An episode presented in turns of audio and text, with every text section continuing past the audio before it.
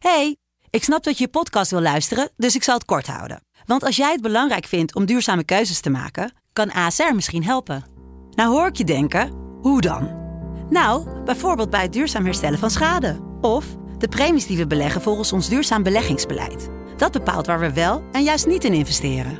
Wil je meer weten over welke duurzame keuzes ASR maakt? Ga dan naar asr.nl slash duurzame keuzes. ASR doet het. Zo, dan kan je nu lekker naar je podcast luisteren. De stroom.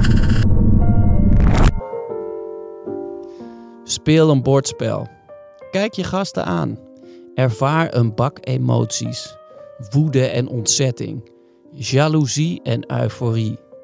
Zet snacks klaar voor wanneer het tijd is om te snacken. Verzorg een assortie aan vloeibaarheden en hou je gasten tevreden. Wanneer ze bijna breken en je de vriendschap bijna ziet barsten. Heb je geen vrienden? Dan maak ze. Had je iemand in gedachten? Zet ze rond een tafel. Leg bordspel in het midden. Rollen met de dobbelsteen. Of de jongste mag beginnen. Anyway, vrienden voor de eeuwigheid.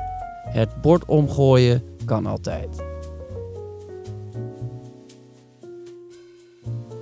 Je luisterde naar professionele tips voor een comfortabel leven. Ik hoop dat je wat aan deze tip hebt gehad.